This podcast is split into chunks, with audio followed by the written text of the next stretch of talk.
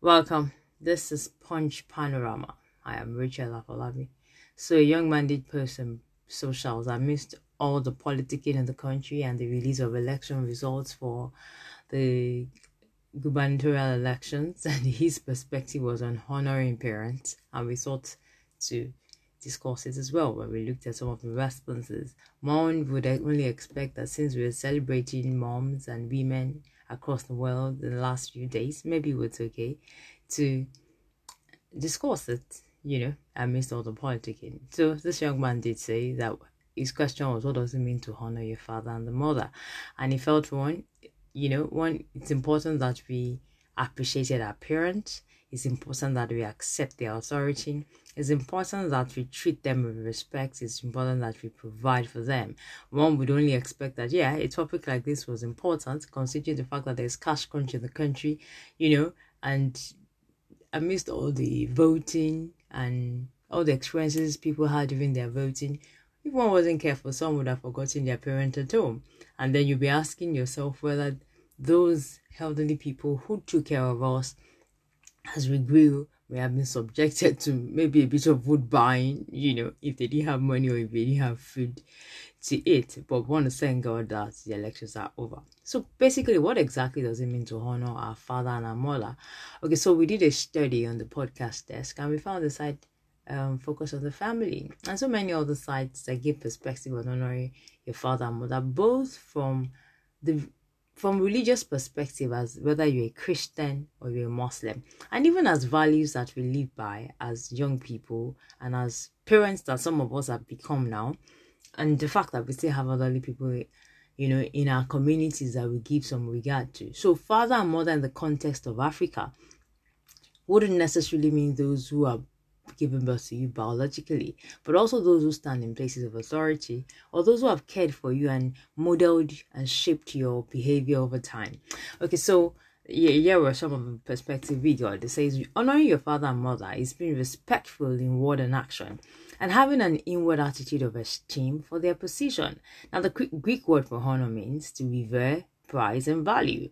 Honor is giving respect not only for merit, but also for rank. For example, some Americans may dis- disagree with the president's with their president's decision, but they should still respect his position as leader of their country. So, meaning they have regard for rank.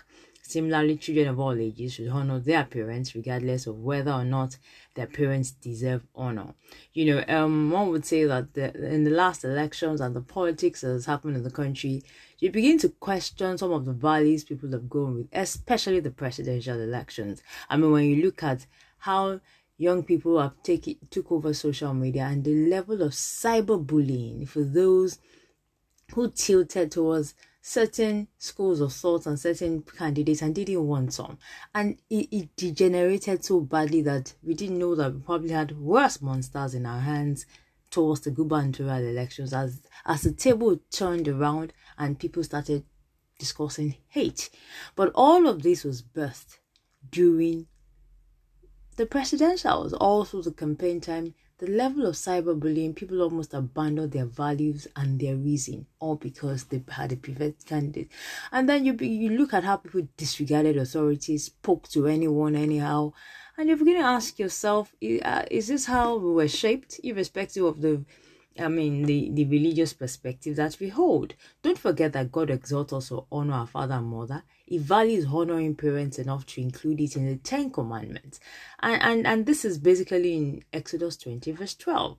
Even the Islamic perspective tells us that Islam commands, I mean, those who are Muslims to honor our parents and to obey them, to respect their opinion, and to be kind in general to our family members.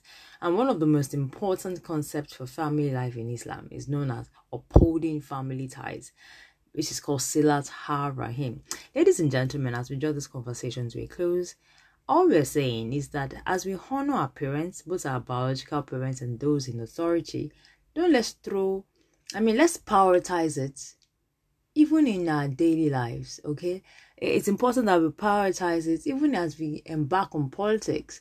You know, we should accept our parents, we should respect them, revere them, even when we share divergent opinions. We shouldn't throw down um we should, because we are now in charge of social social media now throw all reason aside and then we discuss, we rubbish individuals anyhow. I mean, we just talk to them anyhow simply because we don't share their ideologies. You know, I, I it's important to say that the values that have shaped us over the years, you know, as young children, and, and these values are global, okay? Honoring adults, honoring parents, honoring those in authority are global perspectives. And I think we should uphold that even when we manage the social media space so that we don't have bigger monsters to deal with and then we begin to um, say that, oh, there is hate in the country. Some people started that, and that's what birthed hate. So we have to tone it down and have regard for those in authority and for ourselves. Thank you very much for listening. I'm Rachel Afolabi. Share your thoughts with us.